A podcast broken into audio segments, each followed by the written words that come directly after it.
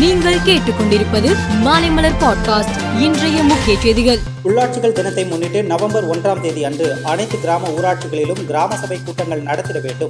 இந்த கிராம சபை கூட்டத்தில் ஊராட்சியில் மேற்கொள்ளப்பட்டு வரும் திட்டங்கள் குறித்து முழுமையான விழிப்புணர்வை ஏற்படுத்த வேண்டும் என காஞ்சிபுரம் மாவட்ட கலெக்டர் ஆர்த்தி அறிக்கை வெளியிட்டுள்ளார். கோவை கார் வெடிப்பு சம்பவத்தை தொடர்ந்து சட்டம் ஒழுங்கு தொடர்பான ஆய்வுக் கூட்டம் இன்று அமைச்சர் செந்தில் பாலாஜி தலைமையில் கோவை கலெக்டர் அலுவலகத்தில் நடந்தது.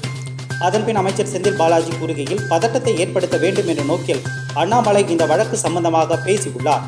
அவருக்கு இந்த ஆதாரங்கள் எப்படி கிடைத்தது எதன் அடிப்படையில் வெளியிட்டார் என என்ஐஏ முதலில் அவரிடம் விசாரணை நடத்த வேண்டும் என்றார். திண்டுக்கல் மதுரை நான்கு வழி சாலையில் காந்தி கிராம கிராமிய பல்கலைக்கழகம் உள்ளது. இந்த ஆண்டு பல்கலைக்கழகத்தின் முப்பத்தி ஆறாவது பட்டமளிப்பு விழா நவம்பர் பதினொன்றாம் தேதி நடைபெறவுள்ளது.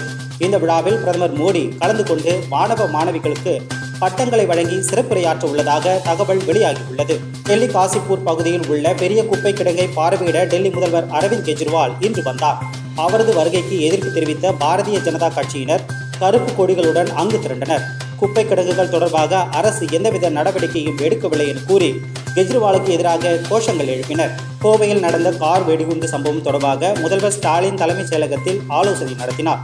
அப்போது கோவை குண்டுவெடிப்பு வழக்கை தேசிய புலனாய்வு அமைப்புக்கு மாற்ற முதல்வர் மு ஸ்டாலின் பரிந்துரை செய்தார். இந்நிலையில் தமிழக அரசின் பரிந்துரையை ஏற்று கோவை கார் குண்டுவெடிப்பு வழக்கை தேசிய புலனாய்வு அமைப்பு விசாரணை நடத்த மத்திய அரசு உத்தரவிட்டது. மேலும் இந்த சம்பவத்தின் முதல் தகவல் அறிக்கையை என்ஐஏ பதிவு செய்துள்ளது.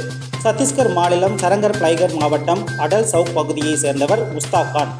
இவர் பழ வியாபாரம் செய்து வருகிறார். முஸ்தாக் கான் தனது வீட்டில் பாகிஸ்தான் நாட்டுக்கொடியை ஏற்றியுள்ளார். இது தொடர்பாக போலீசாருக்கு புகார் வந்தது. இதனைத் தொடர்ந்து போலீசார் அங்கு சென்று நடவடிக்கை எடுத்து முஸ்தாக் கானை கைது செய்தனர். அவரது வீட்டிலிருந்து பாகிஸ்தான் கொடியையும் போலீசார் பறிமுதல் செய்தனர். அவரிடம் தொடர்ந்து விசாரணை நடைபெற்று வருகிறது. டி டுவெண்டி உலகக்கோப்பை தொடரில் இந்தியா நெதர்லாந்து அணிகள் இன்று மோதின.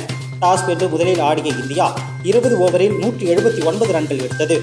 ரோஹித் சர்மா விராட் கோலி சூரியகுமார் யாதவ் ஆகியோர் அரை சதம் அடித்தனர்.